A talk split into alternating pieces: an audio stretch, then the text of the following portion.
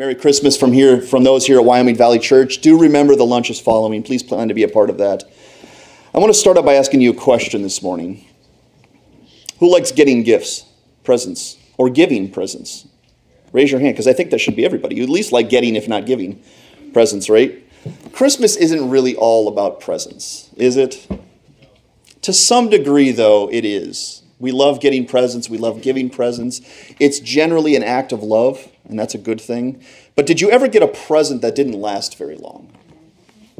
Think about it. Did you ever get a present that didn't last very long? Let me share you a couple examples. Again, going along with what I'm saying, did it not fit? Was it not the right style? Did you have to return it? Anything like that? When I was little, we did stockings. Anyone do stockings still? Yeah? In stockings, generally you get smaller gifts. My parents loved to stock those things with candy. Do you guys remember the, uh, the candy cane shaped plastic tube with the M&Ms in that? Yeah. That's a gift that didn't last very long because we would gobble that up in about 30 seconds. Great gift, but it didn't last very long. Uh, we also used to get these popcorn bins. You guys ever seen those with like the three different flavors? We were supposed to share with our siblings. Those things lasted about half a day. Did you ever forget batteries for something on Christmas? I am a father of five. If I forget batteries, I might as well just stay in bed. I'm going to be the Grinch and the Scrooge for sure. But that's, that's a way that something can't last very long if you forget batteries to something that needs it. One year I shared with this already with our group, but um, when I was working at the bank here in uh, Dunmore, I got one year lottery tickets for a Christmas present, which I actually was, thought was kind of cool. You know, I don't buy lottery tickets myself, but if someone's going to give them to me, maybe I'll win the jackpot, you know? But like I shared with you before, those, those tickets did not last very long because I scratched them off and I got nothing. And I ended up just throwing them in the garbage because that's all they were at that moment. So that's a, ga- a gift that lasted very, very short. In fact, probably the shortest gift I ever got, which is about 14 seconds. Um, one year, my brother opened the wrong present. He actually, when you're, when you're like 10 years old, people get you gifts that are from you, but you really had no involvement in getting those gifts. Anybody been there? So my brother gave a gift to his grandfather and uh, Travis, all he did was he saw his name on the present and thought it was his. So he ripped it open. It was a puzzle. He was really excited, only to realize that my mom corrected him and said, Actually, Travis, that's from you to Grandpa. So Travis had to fork that gift over to Grandpa.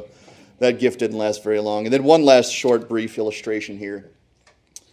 Uh, I hope this doesn't make you think poorly of me, but uh, around December time, when I was around 22, 23 years old, I was dating a young girl, and I actually ended up breaking up with her a little bit before Christmas. Uh, this is really sad.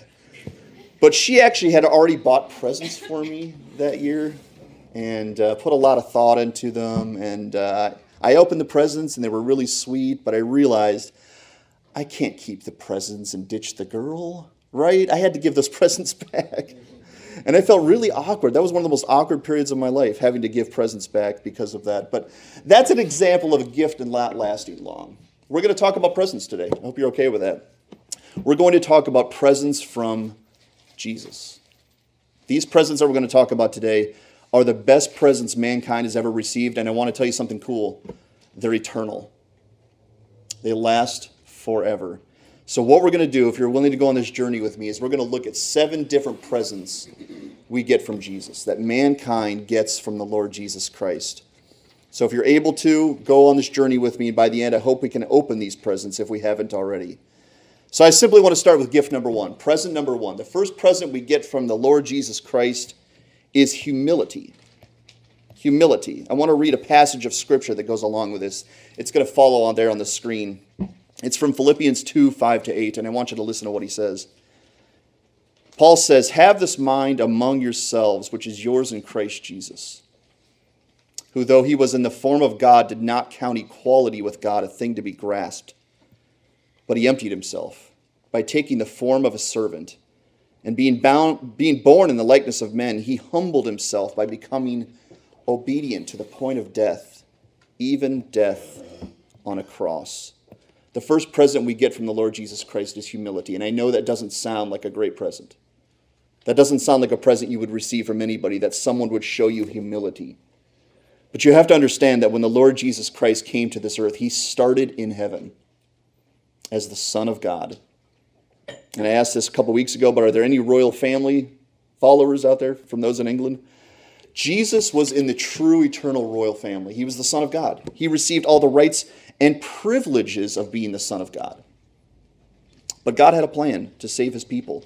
And that meant Jesus had to come to earth. And you know what happened when Jesus came to earth? He gave up everything. He gave up all his rights. He gave up all his royal privileges. He gave up everything it meant to be the Son of God so that he could come to this earth for our sake. That's why humility is a gift. Jesus came down so that you and I might one day go up. That's a gift. Jesus positionally lost everything for our sake. The Son of God, being praised and adored and worshiped, angels and heavenly creatures, all day, every day, he gave it all up. And not only did he give it all up, but he came to earth as a baby. He put on flesh. He was not man before this. He had to become man. He had to become one of his own creations in order to help them and to save those people. And I can't imagine that. I don't know if there's any parallel that matches that. For us to create something with our hands and then become that creation in order to help that thing. But Jesus did it. Jesus came to this earth, he became one of us, and he positionally lost everything, practically. And it tells us in that passage that Jesus became a servant. Not only was he man, okay, so he lives in a palace, he's king of the earth. No, that's not what happened either. Jesus served man, he washed the disciples' feet. He gave up everything it meant to be the Son of God so that you and I could have life. And that's the first gift we find in Jesus Christ. In a world where everyone is seeking to go higher and greater, Jesus went as low as possible. Isn't that foreign? Isn't that a foreign thing to realize that Jesus lost everything? It says he didn't count equality with God a thing to be grasped. He didn't seek to keep what was truly his as the Son of God, but he gave it up so that he could go down. So, the first question I have for you today is Can you fathom the love that Jesus must have for us? That he would do that for you and for me, that he would lose his position, he would lose his right and privileges. And we know the rest of the story. Jesus would end up on a Roman cross so that you and I could one day go up. Can anyone, anyone at all, match that love for you? Can they? Has anyone ever lost more in order to love you than Jesus? I want to suggest to you that not even close. No one has. No one has for me. But the Lord Jesus Christ came down. You guys have heard the saying, what goes down, excuse me, what goes up must come down, right? Well, when Jesus Christ comes down for our sake, we go up and we stay up for the rest of eternity. And that's a beautiful thing to know that Jesus came down. And that's gift number one. And I want you to realize that that's a present. That's a present that you need to open today if you haven't already the present of Jesus' humility for your sake and for my sake. He didn't have to do it, but he did it for our sake. That's gift number one. Let's go to gift number two teaching. Teaching. Jesus came to teach us about God's law. And I want to show you a passage quickly from Matthew chapter 5, if I can get here, that shows you that Jesus came to give us teaching. This is what it says in Matthew chapter 5, Jesus says, Do not think that I have come to abolish the law or the prophets. I have not come to abolish them, but to fulfill them.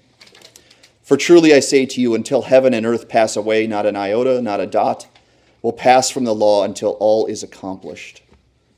He says in verse 38, You have heard that it was said, an eye for an eye and a tooth for a tooth. But I say to you, do not resist the one who is evil. But if anyone slaps you on the right cheek, turn to him the other also. If anyone would take your tunic, let him have your cloak as well. And if anyone forces you to go one mile, go with him two.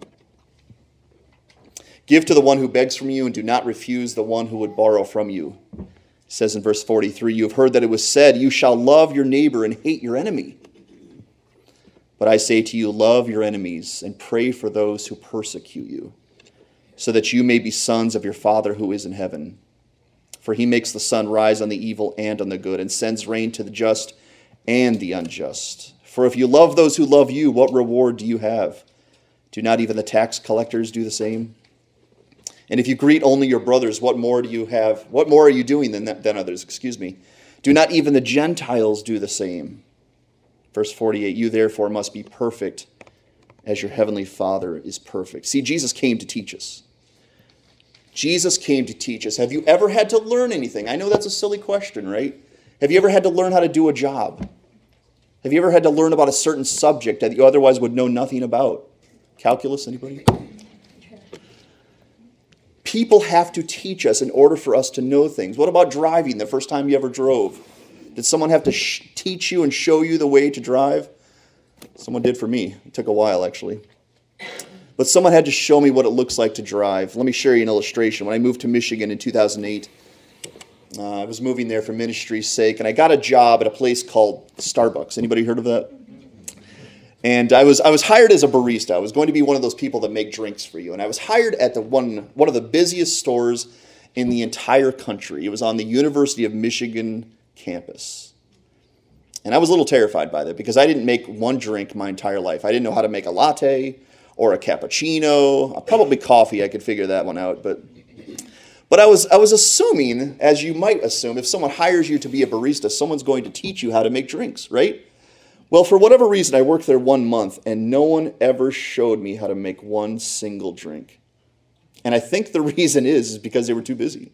There was always like 50 people in line, and I always went up to the manager saying, "Do you have time to show me how to make some drinks so I can, you know, get in line and actually make drinks for people because, you know, I'm a barista." And she goes, "Yeah, yeah, yeah, we'll get to it." I worked there one month and never learned how to make one drink. And you know what this person said to me? She said, "Why don't we just put you in the line where the people are and you just figure it out. Does that sound like a good plan to anybody else? I didn't know how to make one drink, and she decided that I should go into the line and just figure it out.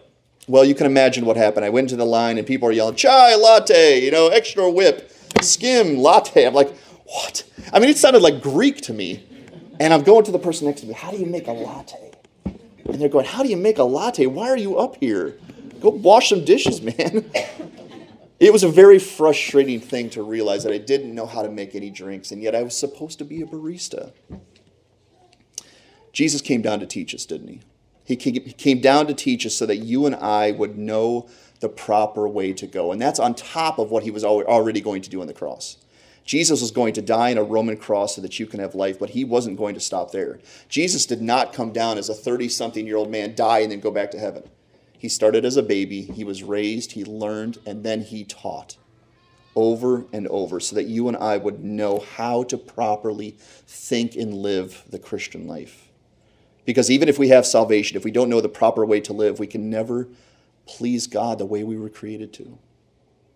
Can you imagine a class in school that was had really hard tests and absolutely no teaching or training whatsoever? Those aren't tests you would probably pass. And Jesus knew that, so he didn't just come to die. He didn't just come to be humble. He came to show us and to guide us and to say, here is the way to go. Here is how you think about these things. And I'm thankful for that gift because Jesus came to shine the light of the gospel so that you and I would no longer have to walk in darkness. Because that's what the world is covered in. It's covered in spiritual darkness. And unless Jesus comes to teach us and to guide us, none of us go the right way. You ever tried to walk into a dark room and guess? Even a room you're familiar with? It's a really bad idea. Turn the light on. There might be a chair you forgot about it, or an ottoman, or a little toy like I constantly step on. Turn the light on and you can navigate. Well, that's exactly what Jesus decided to do was turn the light on.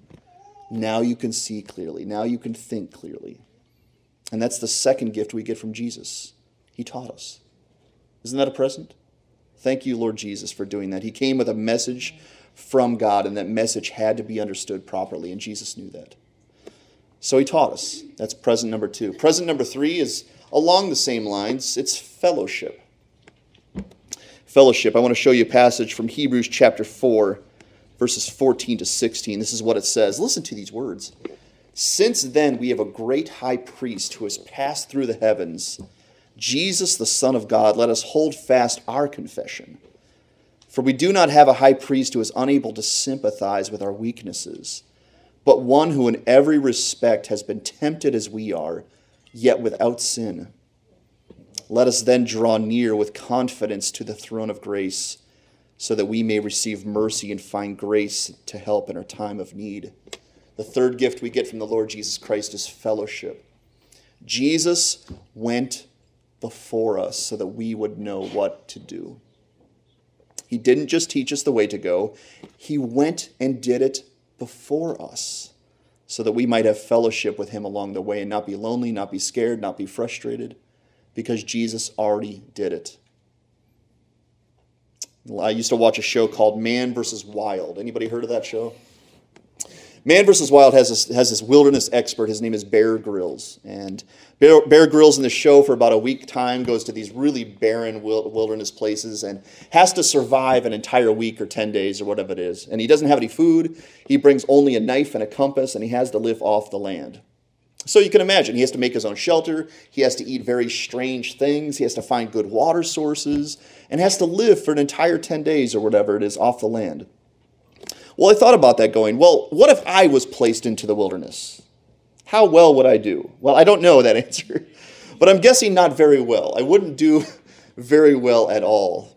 But if you placed me in the barren wilderness, and the expert Bear Grylls was there with me, and he was teaching me, but he was also going before me, saying, Todd, we're going to do some scary things. We're going to th- do some things you're not accustomed to doing, but I'm going before you.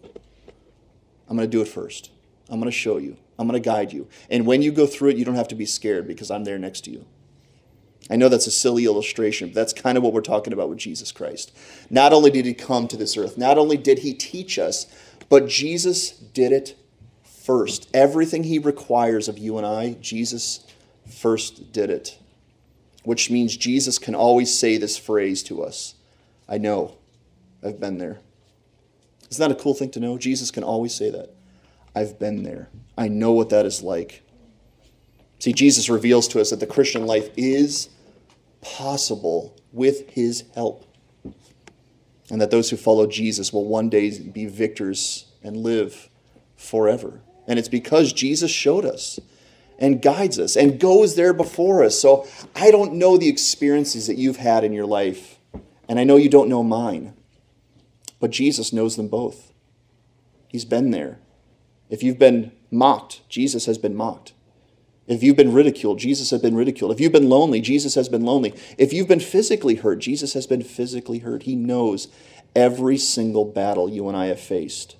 And He did that so that you and I could fellowship with Him. And to me, that's an incredible gift.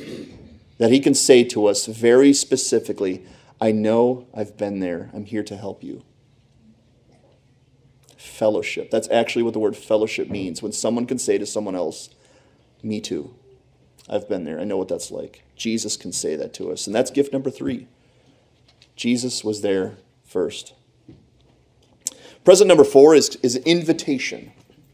Like we invited all of you to come to our lunch today. Jesus first invited us to do something. And I want to look at a passage from 1 Corinthians chapter 1, verses 26 to 31. Listen to what it says here. The Apostle Paul says, For consider your calling, brothers. Not many of you were wise according to worldly standards. Not many were powerful. Not many were of noble birth. But God chose what is foolish in the world to shame the wise. God chose what is weak in the world to shame the strong. God chose what is low and despised in the world, even the things that are not, to bring the things that are, so that no human being might boast in the presence of God. And because of him, you are in Christ Jesus, who became to us wisdom from God, righteousness and sanctification and redemption. As, excuse me, so that, as it is written, let the one who boasts boast in the Lord. You see, Jesus came to invite. He came to invite people to follow him. But when Jesus came to this earth, he didn't spend the bulk of his time with the rich and the mighty, as you might expect the Son of God to do, to spend time with the rich and the mighty and the people who are royal, people like that, right? The rich like to hang out with the rich, the celebrities like to hang out with the celebrities.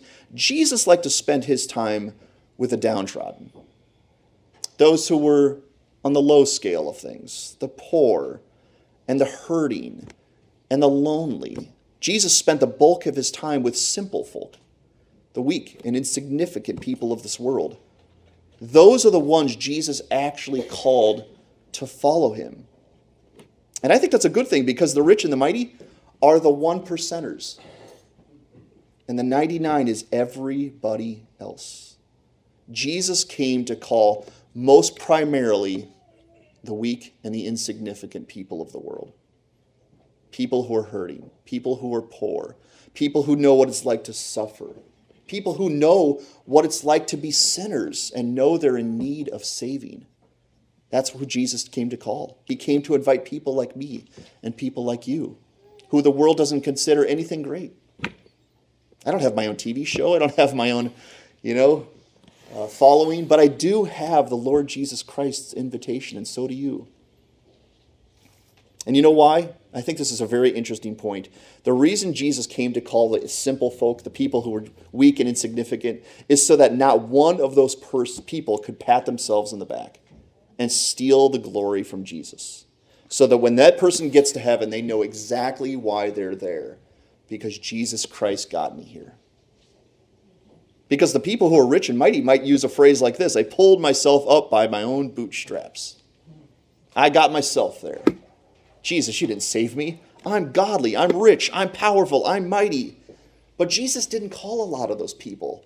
The gospel does not connect with a lot of rich and mighty people, it connects a lot with people who aren't that way. He purposely made the gospel simple to understand, simple enough for children to understand and receive, because they're the primary recipients.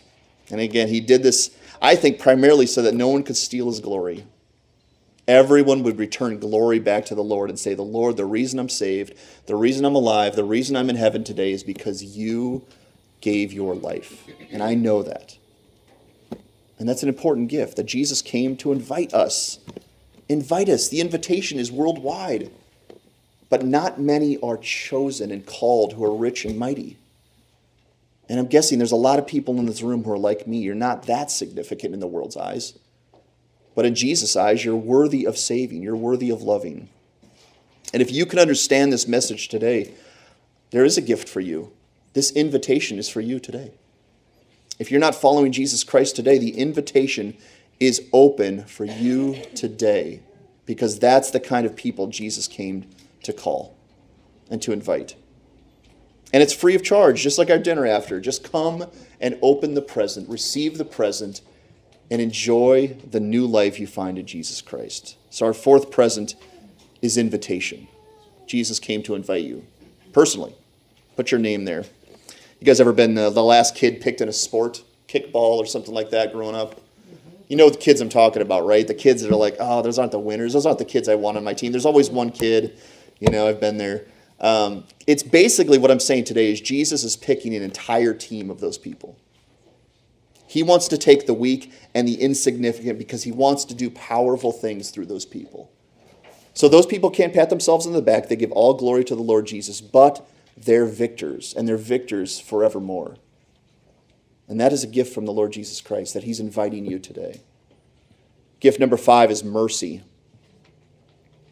Jesus was full of mercy. Look at this passage from uh, John 8, excuse me, verses 1 to 11. Listen to what it says. But Jesus went to the Mount of Olives. Early in the morning, he came again to the temple, and all the people came to him, and he sat down and taught them. The scribes and the Pharisees brought a woman who had been caught in adultery. And placing her in the midst, they said to him, Teacher, this woman has been caught in the act of adultery. Now, in the law, Moses commanded us to stone such women. So, what do you say? Verse 6 that this they said to test him, that they might have some charge to bring against him. Jesus bent down and wrote with his finger on the ground. And as they continued to ask him, he stood up and said to them, Let him who is without sin among you be the first to throw a stone at this woman. And once more he bent down and wrote on the ground. But when they heard it, they went away one by one, beginning with the older ones, and Jesus was left alone with the woman standing before him. No one was able to cast a stone. Verse 10 When Jesus stood up, he said to her, Woman, where are they?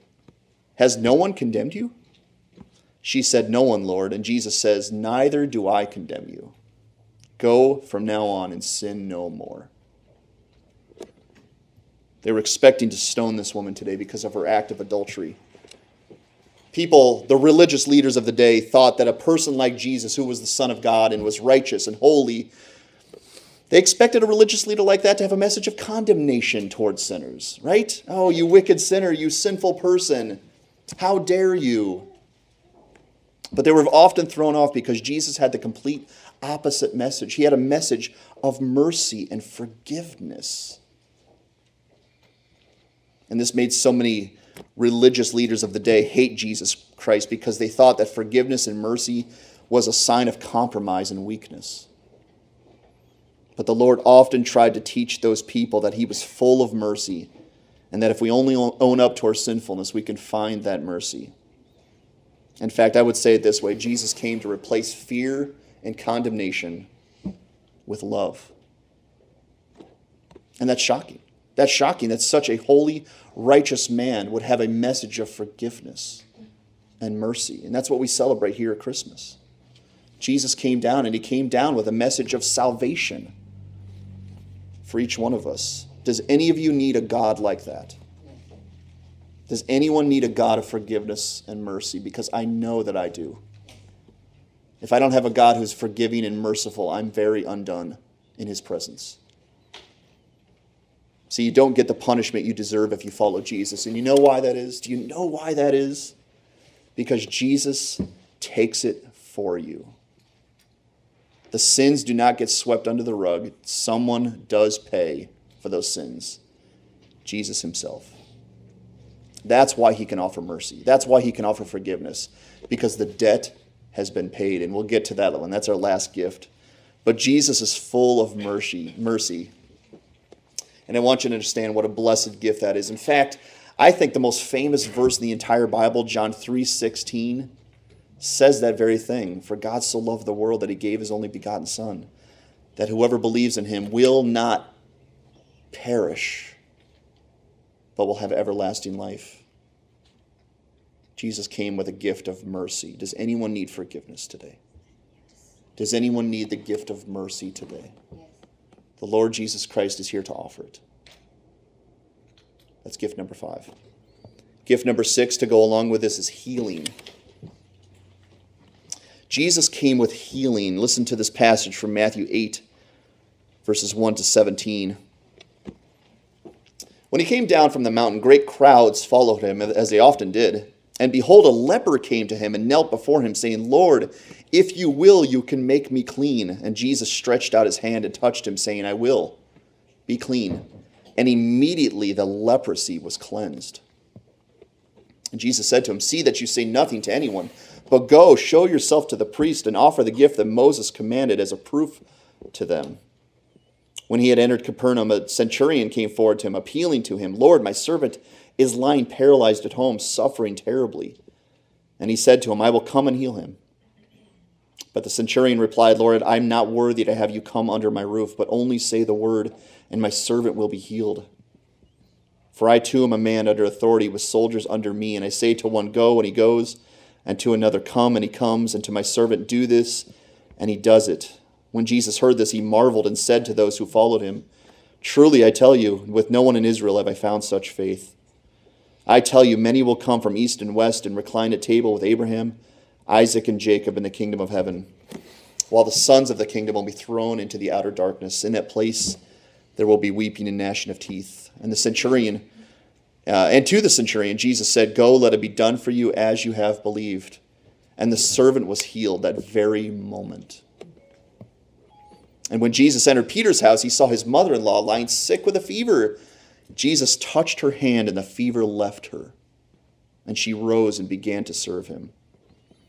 Verse 16 That evening they brought to him many who were oppressed by demons, and he cast out the spirits with a word, and he healed all who were sick this was to fulfill what was spoken by the prophet Isaiah. He took our illnesses and he bore our diseases. Gift number six is healing. Jesus came to heal us. And as it looks from the passage, he came to heal all our physical ailments, but it's actually something way more profound than that. Because what Jesus was showing when he was healing people's physical ailments is saying to them, Look at the authority I have. Look at what I'm able to do. See, one of Jesus' most favorite names, famous names, is the great physician. Jesus is called the great physician because he can heal any ailment. And I want to stress that any ailment, both physically, mentally, and spiritually. And Jesus healed thousands of people with diseases that were so plaguey no one could find any answers for, like leprosy. Leprosy was one of those diseases that there really was no hope. You just suffered for the rest of your life and then you died in that condition. You were covered head to toe in sores and boils, and so much so you couldn't even hang around with other people because you were so infectious and contagious. But when the leper came to Jesus Christ, Jesus, in a moment, cast the leprosy from him and he was healed. So basically, what Jesus is trying to prove to us is if he can heal the blind and the lame and a leper, he can also heal us.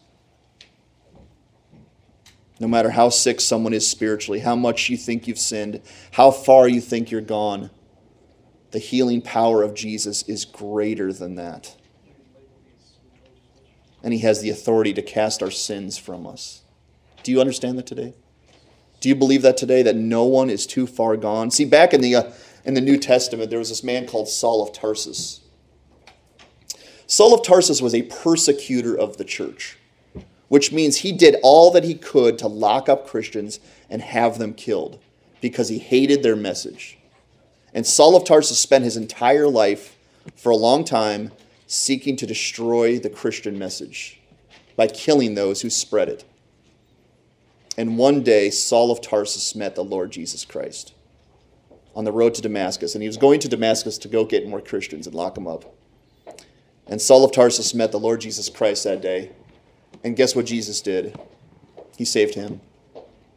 He healed Saul of Tarsus. And that man that we call Saul of Tarsus, his name was changed to the Apostle Paul. And he wrote half of the New Testament. The Apostle Paul, if you will, was the true life Ebenezer Scrooge. He wasn't too far gone because Jesus is mightier than that. Jesus is greater than that. Jesus has more authority over your sins and your ailments than you can possibly know. And he came with healing. And the Apostle Paul, if he was going to define himself, you know how he would define himself? The chief of sinners.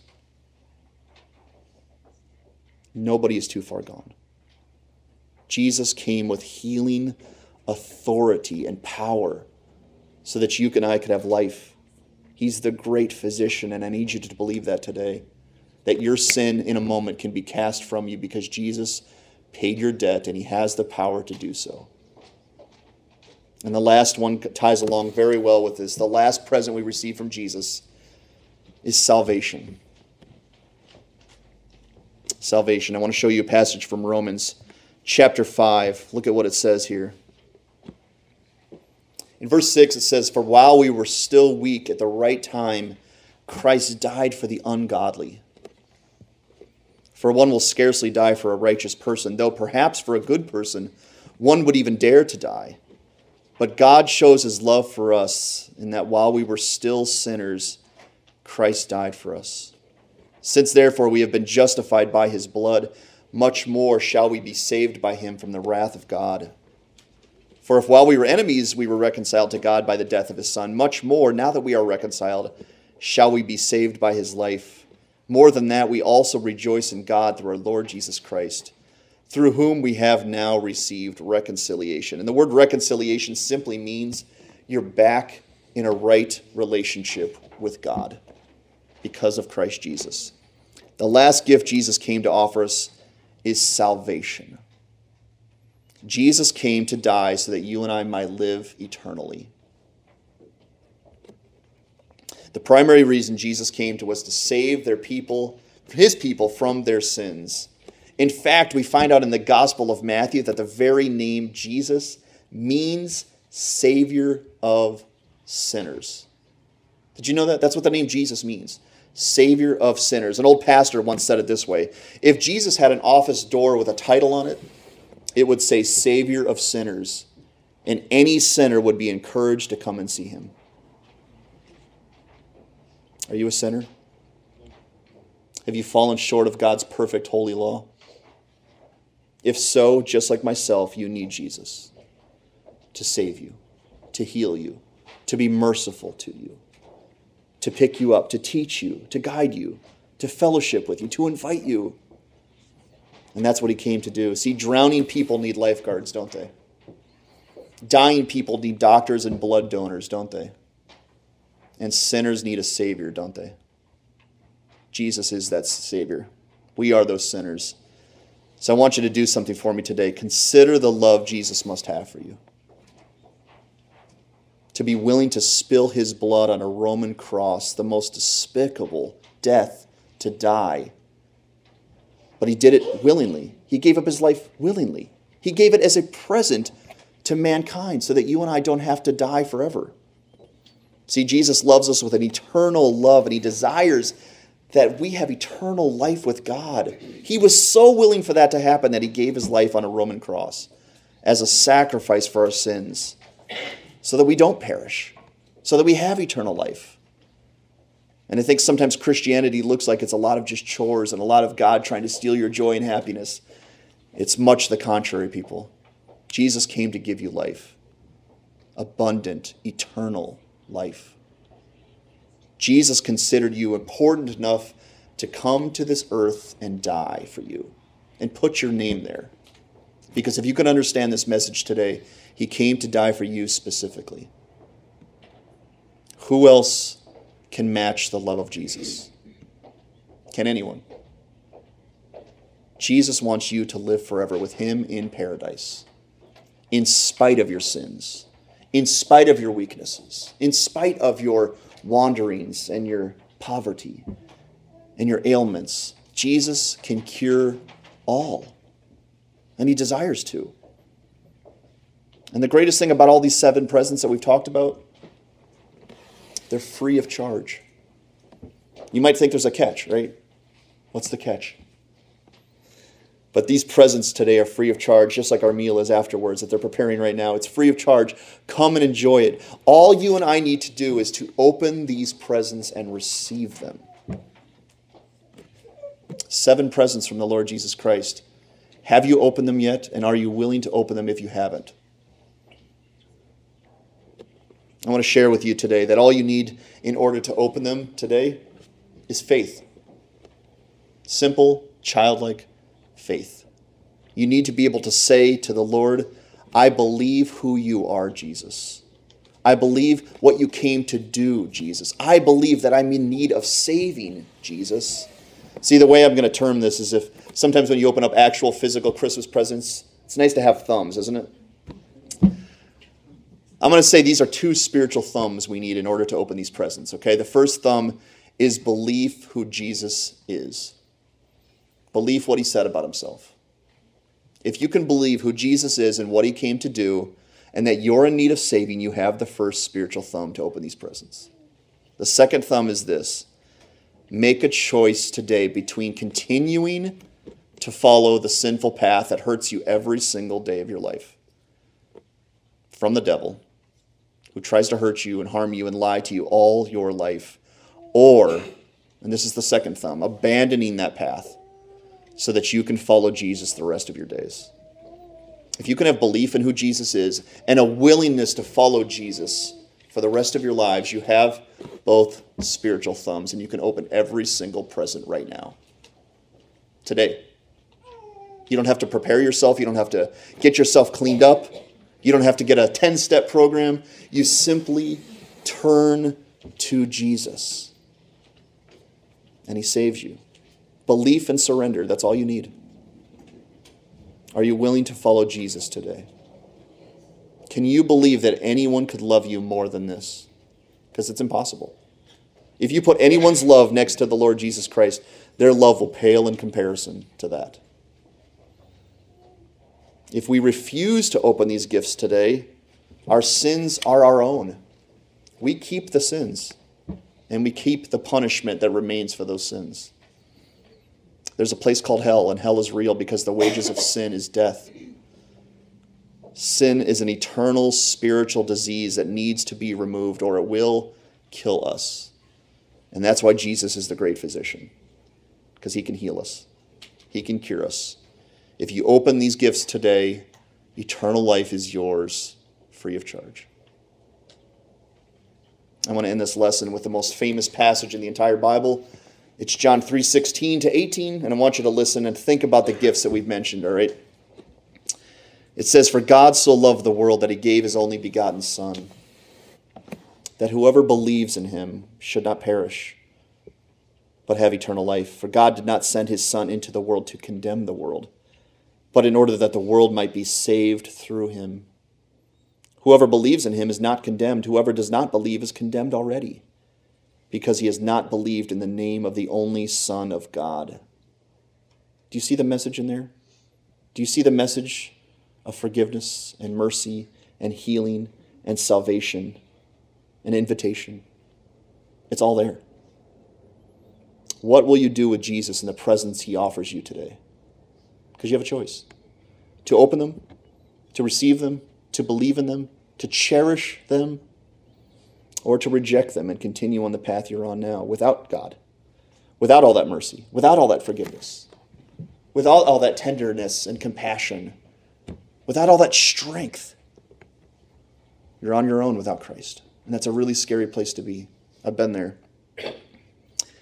But today, you can have humility, you can have teaching, you can have fellowship, you can have personal, specific invitation, mercy, healing, and salvation. And they're all available to you today simply because Jesus came down. And I want you to believe that today if you haven't yet. Don't miss out on the first, the best, and the most everlasting Christmas present that ever existed the Lord Himself. If you need to, I want you to come speak to me today. I know we have a lunch following, but I don't want anyone leaving confused. I don't want anyone leaving without Christ. If you need to know how to believe in Jesus and you're confused, please come speak to me. We could talk today. We could pull, go into my office. I could set up an appointment with you. But you can also go to the Lord directly and say, Lord, I'm struggling. Help me. And He'll show you what it looks like to believe in Him. And that's the entire message we have for you today. And I'm thankful that you came today because you have the experience, you have the opportunity to receive the best presents anyone's ever given. I pray that you would. I have, and I give all glory to God for that because I needed forgiveness and mercy and saving. And He did it, all to His glory. Would you pray with me? Father, thank you so much for this time. Thank you for the gift of Christmas and the season that we take to celebrate the coming of our Lord Jesus Christ. This is not a myth. This is not a tale we tell at Christmas, Father. This actually happened. The Lord Jesus Christ is alive today. He's on his throne. He's not dead anymore. He rose from the grave. He's alive in heaven. He's waiting for his people to join him one day. Father, I pray for those souls in this room who may not have the saving faith of Jesus, that they'd be granted that today.